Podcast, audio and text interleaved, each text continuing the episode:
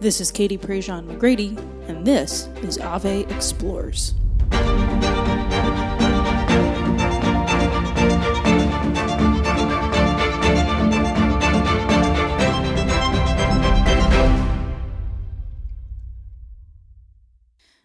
My husband and I like to joke that our almost three year old has a very strong sense of justice.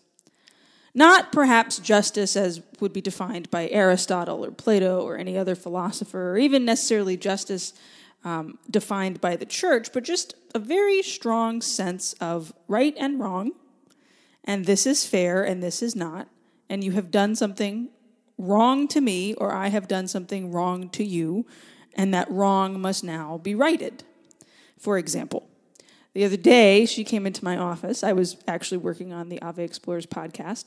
And as she tried to climb up into my lap, I, I kind of I pushed her back with my hand. Now, let me clarify. I didn't shove my child. I just kind of pushed her back a little bit so I could push my chair back before she tried to climb into my lap. And she looked at me and she went, "Hey, you pushed me." And I looked at her and I said, Oh, well, I'm sorry, Rose. I, I just was trying to hold you back. Mommy wasn't in a spot where you could climb on. And she, with as much seriousness as I think her little, almost three year old self could muster, she said, Well, you pushed me, so I get to push you. And she, she tried to shove my chair. Now, in that moment, we had a, an opportunity to explain to her that it's not just tit for tat in the world. If somebody slaps you, you don't get to slap them back. We especially needed to make sure that she understands that going into preschool next month, God willing. But I was chuckling about it the rest of the day. Hey, you pushed me. Like she just had this instant reaction to a wrong that was committed, and therefore justice must be served. I have not been given what I was owed, and therefore I need to do something to you to either respond to that or you have to owe it back to me maybe even tenfold more. This is, of course, a drastic simplification of the concept of justice. As defined in the Catechism of the Catholic Church, justice is the cardinal moral virtue which consists in the constant and firm will to give their due to God and to neighbor. To give what is due to God and to neighbor.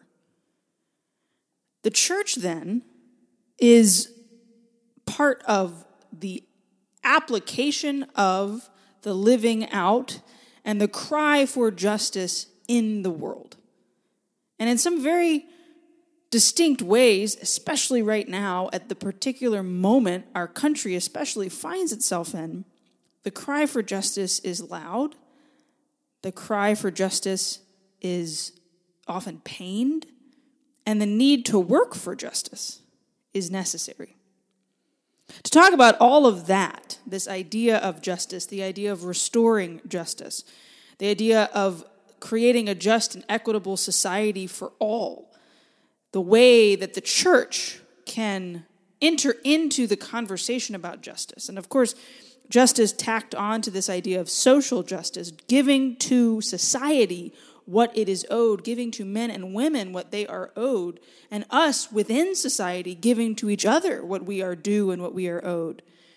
Well, that, that's, a, that's an incredibly important conversation to have. One I think we've been having this entire Faith in Action series, but one that here at the end of our podcast season, we, we wanted to have with somebody who's really in the front lines of it, somebody who, who helps organize that effort within the real world, within the real church. And so I, I called my friend Carlos Blackman. You know, we, we have circled one another on social media before, uh, know very many of the same people. And so chatting with DeCarlos was like talking to an old friend. He's the director of the Secretariat for Life, Justice, and Charity in the Diocese of Austin, Texas. And our conversation today really centers on why those of us who call ourselves faithful men and women, men and women who love the church and who are part of the life of the church, who are the church, right? Why we should be concerned for advocating for justice why working for a better world isn't just a suggestion, oh, I'll do that when I feel like, uh, you know, it's convenient to me, but is really an essential part of living our faith every single day. And DeCarlos and his office that he runs in the Diocese of Austin, it's the office of pro life ministry, But it's not so limited in its pro life scope and the, in the ways that we often think when we hear that term, but really does advocate for and work for life at every level, womb to tomb. The pro life movement and the traditional anti abortion movement that we sometimes think of, but also in conversations around care for the elderly, advocating for a better prison system within our country, and the ongoing fight for, for justice and charity within the conversations and the work to end racial inequality. DeCarlos Blackman, I think, is somebody that you're going to learn a lot from because his experience with all of this is not just sitting in an office writing documents or telling people to go out, but really in advocating for it in his own life and in his own work, and then bringing people onto his team there in the Diocese of Austin to do this work. So I think today, this conversation about bringing about a restoration of justice within our world is one that you'll greatly benefit from and learn a lot from. Perhaps even making you as justice oriented as my little toddler who goes, Hey, you pushed me, and instantly knows that something was not fair and not right. This is our, our final episode for season five of the Ave Explorers podcast. We're so excited that you've been listening this whole time and hopefully have taken time to rate and review the show and share it with other people. You can find all of the content that we have created for Ave Explorers Faith in Action over at AveMariaPress.com, as well as some of my favorite articles and videos from the series linked down in the show notes today. Right now, I hope you enjoy this excellent conversation with DeCarlos Blackman from the Secretariat for Life, Justice, and Charity in the Diocese of Austin, Texas, about restoring justice in our world, in our church, and even within our own lives. DeCarlos, thanks so much for joining us on the Ave Explore show. Thank you for having me. So, tell me a little bit about where you are, who you are, uh, what you do, where you're sitting right now. Well, I'm sitting here in my office in the Diocese of Austin. I'm privileged to be the director of life, charity, and justice, running the entire secretariat. And within this secretariat, I'm ultimately responsible for pro life activities, restorative justice, social concerns, missions and discipleship, Hispanic ministry, Black ministry. There's just a wealth, family life ministry. And all of these particular ministries are clearly involved with evangelization and discipleship. That's a big tent. Um, there's, a, I mean, there's a lot in there. Why, why that job? Like, what drew you to that job years ago? But, but specifically, what do you love about it right now? Well, for six years, I was the Supreme Knight and Chief Executive Officer of the Knights of Peter Claver Incorporated. And yeah. when I moved into that role, after having spent most of my ecclesial ministry in liturgy and music, because I'm a musician and a, and a person who's very much uh, ingrained in the church, when I went to that role uh, as Supreme Knight and Chief Executive Officer of the Knights of Peter Claver, I became more aware than I had ever been before on social justice activities, but also pro life activities. So when I was a Supreme Knight, I established a pro life committee there uh, for the order. And so being more ingrained in pro life activities, but also social concerns, it would seem to me at that point that what we needed to do was to kind of bridge the gra- to bridge the gap hmm. between pro-life activities and social concerns. So I knew that upon leaving that role as Supreme Knight, that I wanted to work in a diocese, but I didn't necessarily want to work for any of my friends because I have a lot of friends who are bishops, and I didn't think that was a good idea to go and work for one of them. It wouldn't have been good for me, it wouldn't have been good for the bishop, and it definitely would not have been good for the chancery staff because they would never say to me what they're really thinking because right. they, hey, that guy's the bishop's boy, so we don't talk to him. But this opportunity presented itself in the Diocese of Austin where they were looking for a director for life, charity, and justice. And that really, really just spoke to me. So, indeed, it was a God moment mm-hmm. for me. I believe that I am meant to be here. Yeah. Boston. Where Where are you from originally? I'm originally from Mobile, Alabama. Yeah. Okay. All right. That's just up the road, not far. That's right. That's uh, right. I, I, will say go Tigers, but I won't tell you who I'm saying that about necessarily. Yeah. And, and um, I would simply say roll tide. Exactly, exactly. I think we can get, oh, we have a pause. would you like to say hi to Mr. DeCarlos? Hi, Carlos. How are you? Okay, mommy's working. Can mommy go back to her interview? Okay. We're, we're gonna go on our walk. Come on. Ooh, have fun. Sorry about that. Nice to meet you. Family life. It That's is. No, it's. This is I so might. perfect. I might not even cut that out. We'll see. Working from home has. This is always where I work from home, but normally she's at school right now, which is why I schedule them.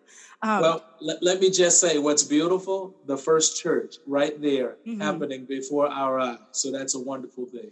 Absolutely. I mean, parents are their first teachers. I'm assuming that's something that y'all push within the office. Um, you, you listed off all the things, and I've got the website pulled up uh, under the office, and of course now it's gone right in front of me. But you mentioned you kind of listed off all those different things: family life, pro-life ministry, Black Catholic ministry. Which one, um, or of all of those, you know that it seems like they're centered around the pillars of Catholic social teaching, the seven pillars, that this office is very much focused on that. But what I'm struck by is the word justice and, and it's paired with the word charity as the title, right? It's not just the office of life, it's also this office where it's focused on, on bringing charity and enacting justice. Tell us a little bit about that mission and maybe unpack those words for us. Well, I think one of the things that's important to take into consideration is that this whole secretariat has the express objective to empower people of faith to develop a passion for life, for love, for charity, for justice, and to express that passion in concrete acts of social ministry within the many parochial ministries and apostolates throughout our diocese. So, one of the things we do is emphasize the gospel message of life, peace, charity, justice.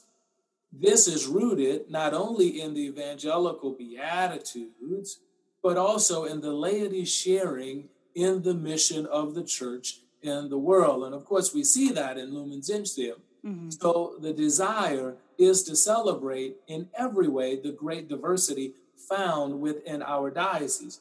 It's really, really important for us in this secretariat when pro-life activities has an, a gathering, when they have a gathering in January, restorative justice is there, black ministry is there, Hispanic ministry is there, family life is there. When we celebrate uh, Our Lady of Guadalupe, it's important that all of the cultures are present because at the heart of everything we do fundamentally is life. If we can't open wide our hearts to each other, then there's a problem. Mhm. So, my feeling is, and one of the things that we teach here, is that for those who feel that social justice is where it is, and they have a disregard for pro life activities and the work of that office, or if one feels that everything is in the pro life office and the social concerns office doesn't matter, one of the things we remind our people is that for anyone who could think in an isolated way, that they're all doing the gospel of life and Yeah. injustice. It, it connects. I mean, there's there's That's bridges right. between. It's just like you wanted to go into that office to bridge the gap between some of the things you were seeing, even within the office. Sometimes we um, we become focused on the social concern that I think we're drawn to. You know, my Mhm. mom is very involved in a, um, a pregnancy clinic here in town. That's really where her heart is drawn. And my dad helps out with some prison ministry. That's where he's Yeah. drawn, and that's that's. And I, I think it's okay that people are drawn to certain things, but it sounds like your office is very much focused on the integration of that. That's correct. And, and you said something profound in there that the laity are empowered to care about these these social concerns. That it's not it's not just the work of the bishop. It's not just the work of the hired man sitting behind the desk. That all of us. What are some some things happening in Austin that that really share this or show this or what people are actually doing in parishes and communities? Well, it's beautiful to see that in our restorative justice program, so many people engaged in the ethnic ministries and pro life activities are now engaged in prison ministry, ministry for those who are incarcerated. It's very beautiful to see people who are engaged in the Gabriel Project ministry to figure out how are they going to help women who are incarcerated or when they get out to be able to take care of their families. I have a restorative justice office that's very, very engaged with the Texas Department of Juvenile Justice Mm. because we recognize that the absence of fathers and families further with this degradation of the family is causing some of the problems that send young people down a wrong road. We are incredibly blessed to have Bishop Vasquez, the bishop of this diocese, because Bishop Vasquez helps us in our work to convey in a very real way that the work of our office is integral to the apostolate of the laity, which is derived from their Christian vocation. Mm-hmm. So it's not just a matter of what this office is doing or what the bishop says. We want to empower people to get more involved by virtue of their baptism. Mm-hmm. That's really, really important. I'll give you a for instance. I was at a gathering of pro life volunteers a couple of years ago, and a woman stood and she says, But you know, DeCarlos, you have to understand we need more collars when we're praying at the abortion clinic. And I said, I don't understand. Why do you need more collars? Because people need to see them. And I said, No, people need to see you. We don't need the collar to do what you yourself mm-hmm. can do by virtue of your baptism. Yeah. I mean, sometimes I think there's this trend of, well, the church should do that. And I always want to look at people and say, aren't, aren't, aren't we the church? Like, can't Absolutely. we do that? you know, sure, there are certain things we can't do. And sacramental ministry, priests are not just sacrament dispensaries, but, but there's also this, it's a working together to advance the gospel and, and an empowered empowered by the baptism that we've been given, empowered by confirmation and the gifts of the Spirit, uh, fueled by the Eucharist. That this is this is how we live faith in action. Of all of those ministries, you, you, you mentioned restorative justice. Let's talk about that a little bit. So that's a, a great term for prison ministry. What are some of the ways that the Diocese of Austin that you have been able to work with people who have been incarcerated, who are returning to, let's say, real life, for lack of a better way to put it, to help them come back into communities and into society to find jobs, to find um, to find a foothold, to find good support systems? What what are some of the things y'all do there? You know, it's I'm glad that you made the comment about restorative justice because that office used to be the office of criminal justice ministry mm. until I came along and got that changed. Yeah, uh, that's a better title now. restorative justice. But you know what's really, really good about what that office does. That office works closely with Catholic Charities of Central Texas. It works closely with the Diocesan Council of Austin of the Society of St. Vincent de Paul. But the director of that office, uh, John Gillooly, has such a wonderful relationship with the Texas State uh, Department of Criminal Justice that he is working with so many different reentry groups. Mm. So you know, when people have their ideas of what Catholic ministry should look like in the prison, and we have a lot of zealous volunteers who say, well, you know, you should do this, you should do that. And when these wardens and these these unit chaplains say, uh, well, no, I, I don't think we can do that. And, you know, we have our zealous folks that says, no, this is Catholic and this is what you need to do. I received an email from uh, Huntsville, Texas, uh, where the offices are.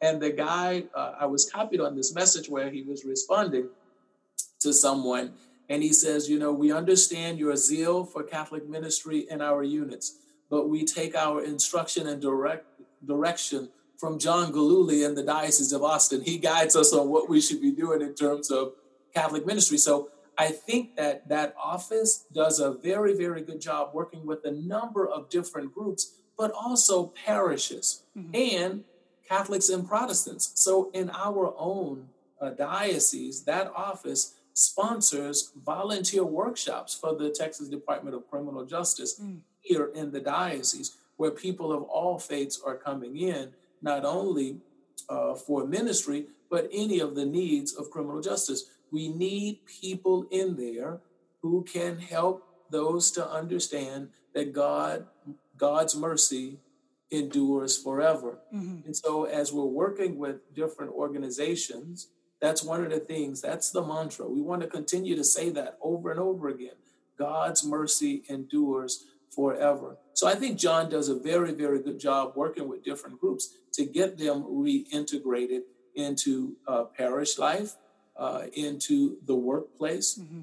And it's wonderful looking at our Catholic social service agencies in the area yeah. and in the different counties throughout the diocese. It's a it's a work of dignity. It's it's helping a person see themselves as as not just someone who's who's committed a crime, and it's helping others recognize that a person's never frozen in that moment of poor decision of circumstances that you know that, that that's that we have an opportunity to love a human being into a, a, a re-understanding of who they are in the eyes of God.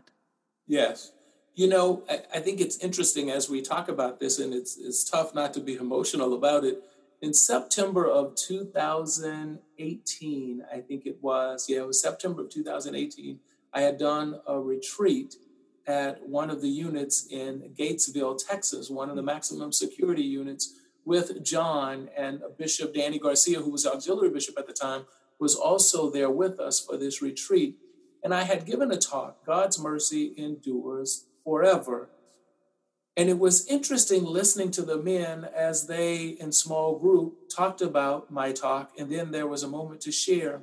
But in my own group, there was a man who said to me, Mr. DeCarlos, what you said, I've been trying to live and understand every day because I have been in here for 42 years. Mm.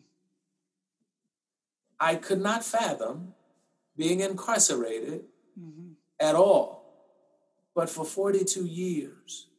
And he says, We thank the Catholic Church for coming to baptize us and to confirm us and to bring us into the church and to remind us that we are still God's own chosen people. Yeah. My friend Michael Gormley over in Houston uh, does a regular retreat um, ministry in prisons over there. And he said one time in his podcast, he said, if, if my pastor were to take everything away, like every ministry that I do, the one that I would quit over, like the one that if you were to take this away, I would just leave my job. It, it was prison ministry because so much is done in helping a person understand their their dignity for mm-hmm. for us who are doing that work. That that when we do the work of the social teaching of the church it's not just because we want brownie points in heaven it's it's very much a it's god's command and it changes us. It fundamentally changes us. How, how have you seen that change in your own life perhaps?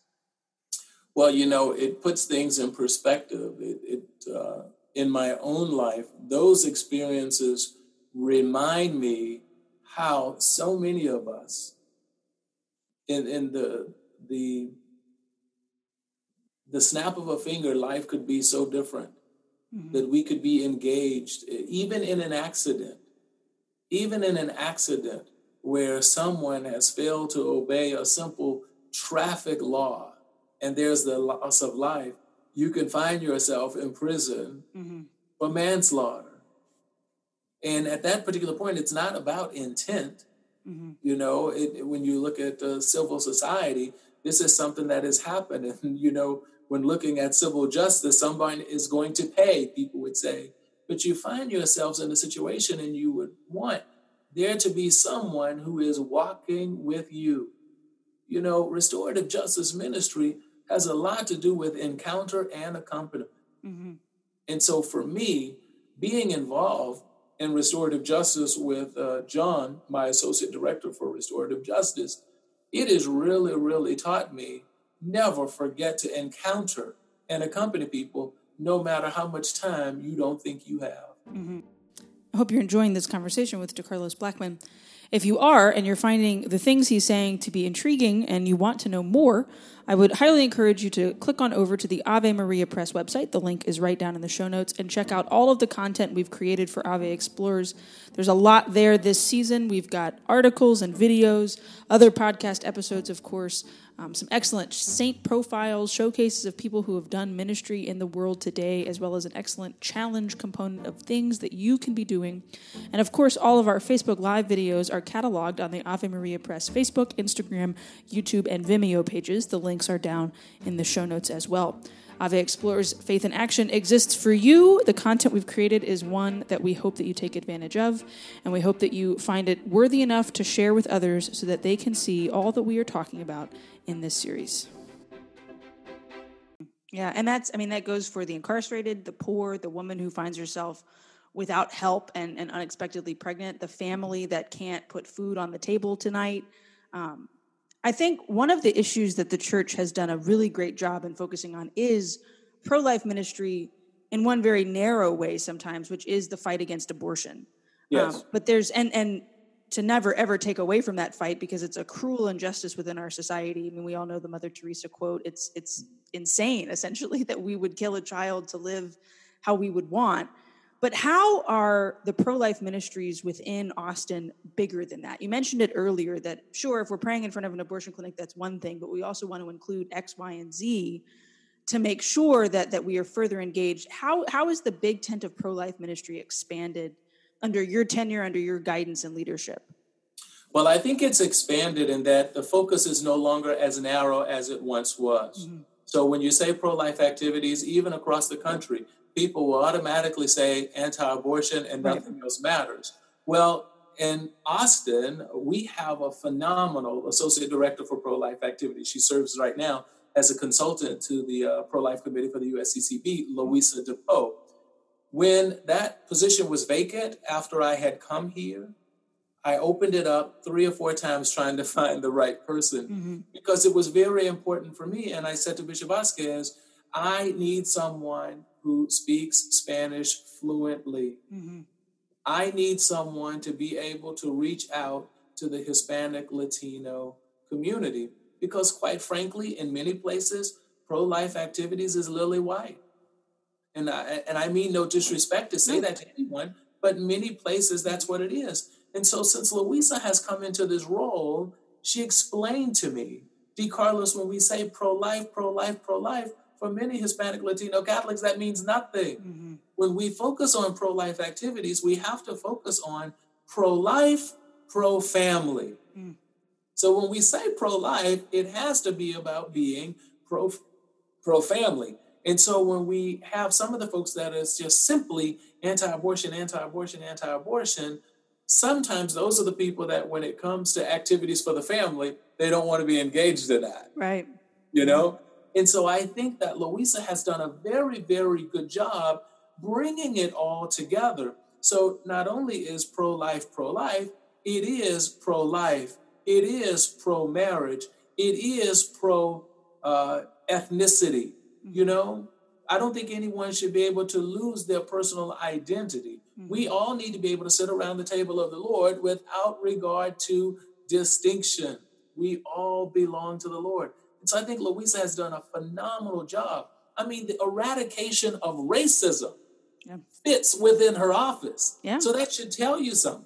That's a pro life work. Exactly. To, to, remove the blinders that so many of us either, I, I, don't even want to say are born with, but just the things we hear growing up, the people that we are around, the the culture that that sometimes we find ourselves steeped in, and then we have to kind of yank ourselves out of it. And that's this is the perfect segue, and I'm glad you brought that up. You know, pro life doesn't just mean pro the baby being born. It means pro supporting the mother after the fact. It means pro helping fathers find jobs to be able to stay with their families. It means pro advocating for for people to not get shot when they're on a jog. Um, yeah. And and I, I want to shift now to what I think is sometimes a conversation that makes, and I'll say it as the white Catholic in the room, that makes white Catholics uncomfortable because we haven't always acknowledged that there sometimes is a racial divide within our church. Mm-hmm. I've heard it said before, well, why is there an office of black Catholics if there's not an office of white Catholics?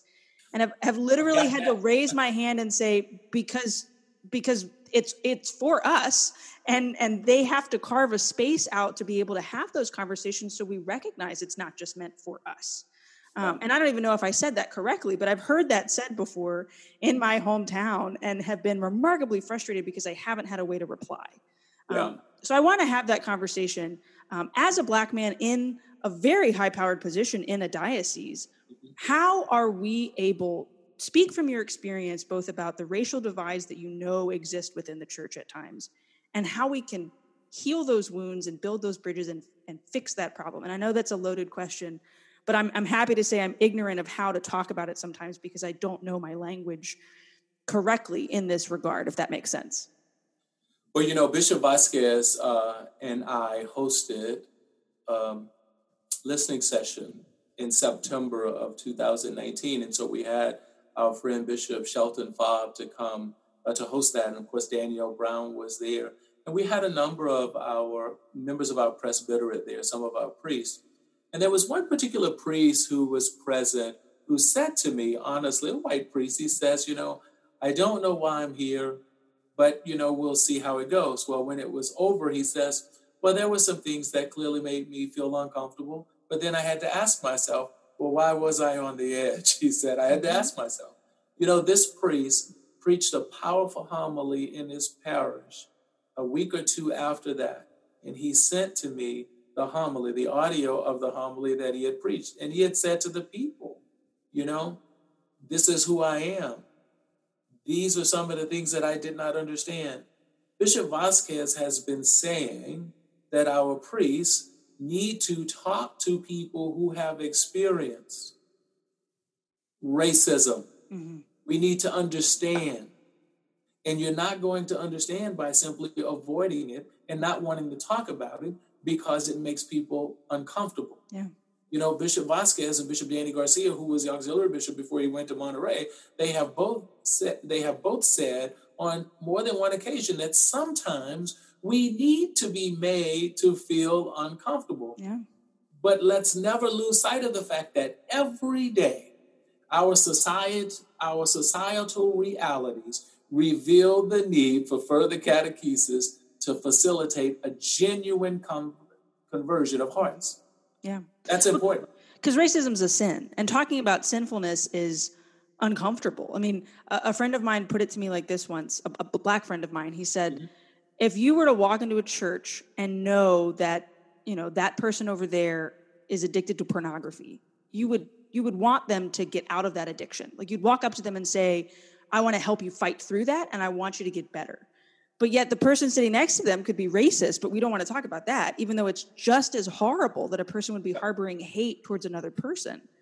How do we how do we fix that? And I know that's a loaded question, but I, I know, and I keep asking black friends and white friends and Hispanic friends that that I know want to have these conversations. Well, what do I do? Is it a matter of calling people out? Is it a matter of of posting Instagram posts saying I hate racism?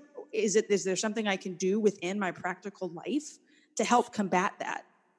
You know, in this diocese, I can tell you, Bishop Vasquez and I have said repeatedly that Catholics must, in an effort to work at ending racism, commit to encountering our brothers and sisters, listening with open hearts to the stories of those who have experienced racism. Mm-hmm.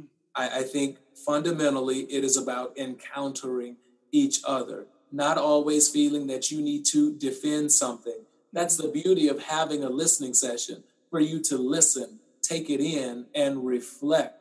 So I've heard a number of people say that the pastoral letter against racism hasn't gone far enough. You know, and you, I'm sure that you have probably heard the same. Yeah. That the uh, that it has not gone far enough. Well, as people have said that, one of the things that I often say is that these listening sessions, these encounters, are intended to address one, the awareness of racism, embracing each other as a community of disciples, answering the call to restore and reconcile. Every one of us has to understand that Jesus is on the shore, ready to welcome us, ready to forgive us, ready to meet us where we are, to restore us and to revive us. Mm-hmm. This is one of the things that we're going to have to do you know, do you want to walk into the room and, and say you need to check your white privilege at the door? Who's going to be engaged in that conversation? Mm-hmm. I had one of our bishops to call me. One of the nation's bishops called and he says, You know, I was talking with one of the bishops who said, DeCarlos, I should talk to you. So I'm going to have this gathering with people. And what do I do if white privilege comes up? And I said to the bishop simply, until every one of us, regardless of our ethnicity, takes the opportunity to accept our own culture's place in the historical activities of the world mm-hmm. to say anything about racism is going to be empty. Yeah. I think we have to look at ourselves, our cultures, and our own hearts before we can truly enter in to a conversation like that. Because if you cannot humble yourself, if you cannot come before your brothers and sisters with humble and contrite hearts, mm-hmm. then everybody's going to be talking about how the other person is wrong. Yeah, I mean, and we're seeing that play out. We're we're recording this in May, and there's mm-hmm. there's very much a, a tension in the culture right now. And I've noticed, you know, on the one hand, many many people are saying the injustice against um, Ahmaud Arbery and and it's horrible what has happened. And then I'm, I'm also hearing people say, yeah, but you didn't care before this. So now that it's a it's a pop culture moment and it's it's gone viral, you do care. But what are you going to do tomorrow? Um, Yeah. I've noticed in a couple of different ways in my experience in youth and young adult ministry is making sure that speaker lists are diverse, is making Yes. sure that we are reaching out to communities of color and saying, we want your young people to sign up for this. And we recognize that maybe this isn't something that they're used to experiencing, but we want to find a way to get them there. Um, we did this last year at, at NCYC.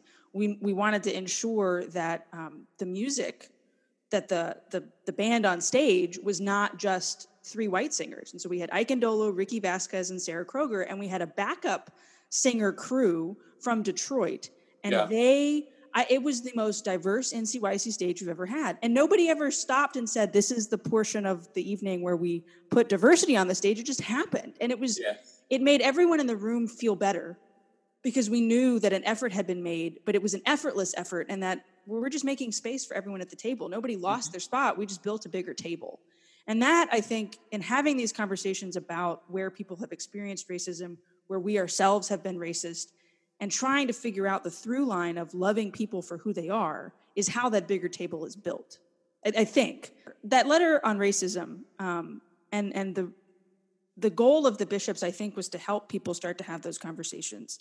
A- At, the end here, um, how can the person who has heard this podcast, who maybe wants to be included in restorative justice, maybe Uh-huh. wants to focus on pro life ministry, maybe wants to be able to sit down in a listening session and say, okay, tell me, tell me these things I need to hear, I need to be called out a little bit, and I want to learn. What would be your encouragement to them to maybe take that first step? I think it's just to go, to go into the deep.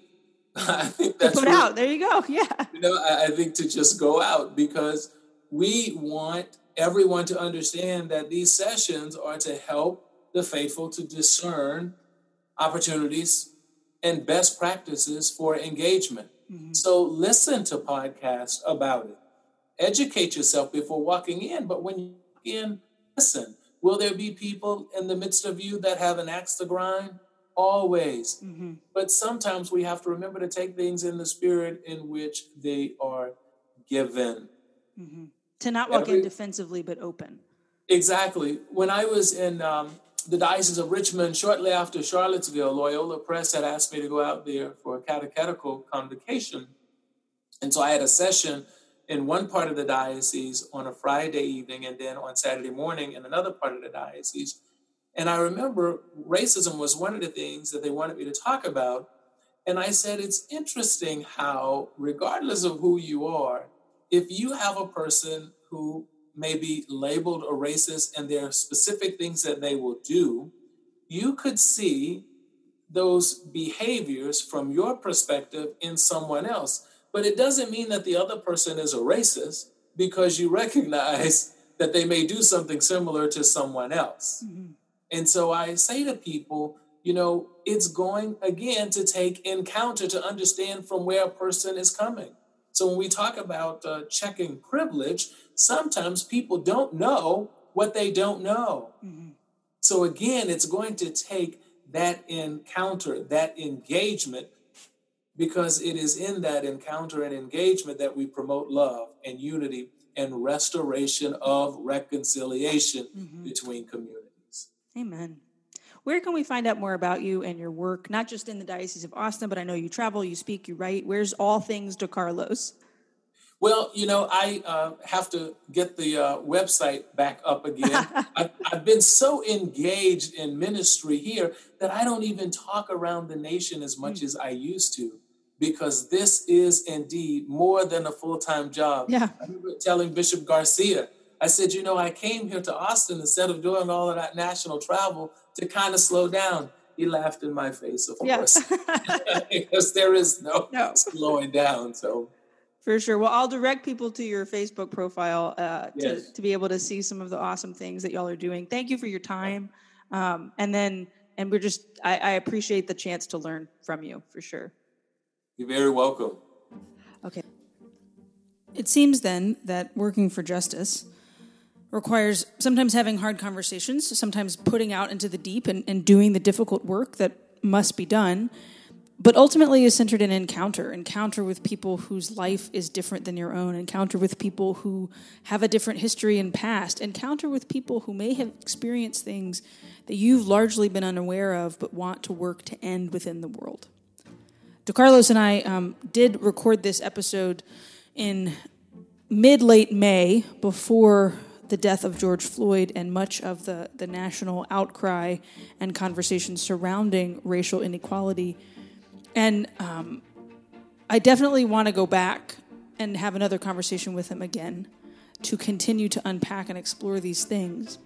We did, of course, have a, a, deeper and longer conversation about fighting racism and ending it within the world, within the church, with Father Josh Johnson and Sister Josephine Garrett. And you can find that episode in season five of the Ave Explorers podcast. I'll link it down in the show notes so you can easily click over to it, as well as doing a Facebook Live with Ike Ndolo and Chika Anyanwu over on the Ave Maria Press Facebook, YouTube, Vimeo, and Instagram pages. Um, those two conversations are three plus hours worth of content that really unpacks and explores that topic even more. DeCarlos has been posting a lot of things on social media around this topic as well, and so I would definitely encourage you to give him a follow and listen to the things that he is saying and reading the things that he is sharing. This conversation around justice, I think, perfectly sums up what we've been talking about with Ave Explores Faith in Action putting our faith into action to work for a better world, putting our faith into action to serve and to love people, putting our faith into action because that's what the gospel commands. You can find all of this content that we've created for this series over at AveMariaPress.com. Link down in the show notes, as always. The articles, videos, other podcasts, showcases, challenges, saint biographies, everything we've created, including all of the other series that we have done on Mary, on mental health, on art and architecture.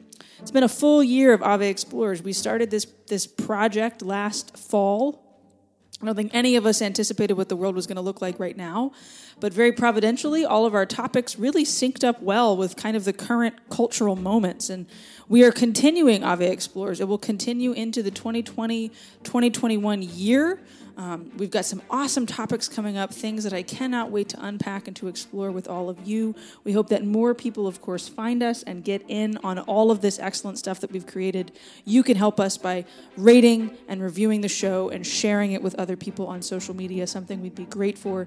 We've hit 50,000 downloads with the show, something I'm immensely proud of, something we didn't think that we would hit within this first year of creating it, but we're so thrilled, and so thrilled, in fact, with the success of this podcast and the way that it's expanding and growing, that we are building a bigger Ave Explorers podcasting brand by launching a new podcast in August. Um, that will be called Ave Weekly. Ave Weekly will include a weekly Monday morning, we think, as of now, episode that will kind of be a quick 15, 20 minute chat um, between me, my co host, Father Dennis Strach, a Congregation of the Holy Cross priest, and a guest, an Ave author, a, a, Catholic writer, creator, someone in the world of the faith about the topic that is kind of relevant to the current moment.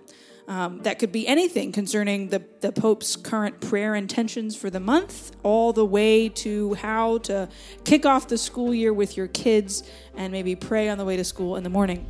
We're super excited for that new project. Look for more details about that soon. You'll be able to find more information about it, of course, on AveMariaPress.com when it all goes live. Just stay tuned because Ave Weekly will be part of hopefully your podcast downloads uh, coming in the next month. We're grateful that you listened. We're grateful that you've stuck around. We're grateful for all of our, our subscribers and participants in the Ave Explorer series. Grateful for this first year. Thanks so much for being part of it. Thanks for joining in on all of the fun. We hope that you have enjoyed learning and exploring with us as we've taken these deep dives into topics. Click on over to Ave Maria Press to find everything we've created just for you.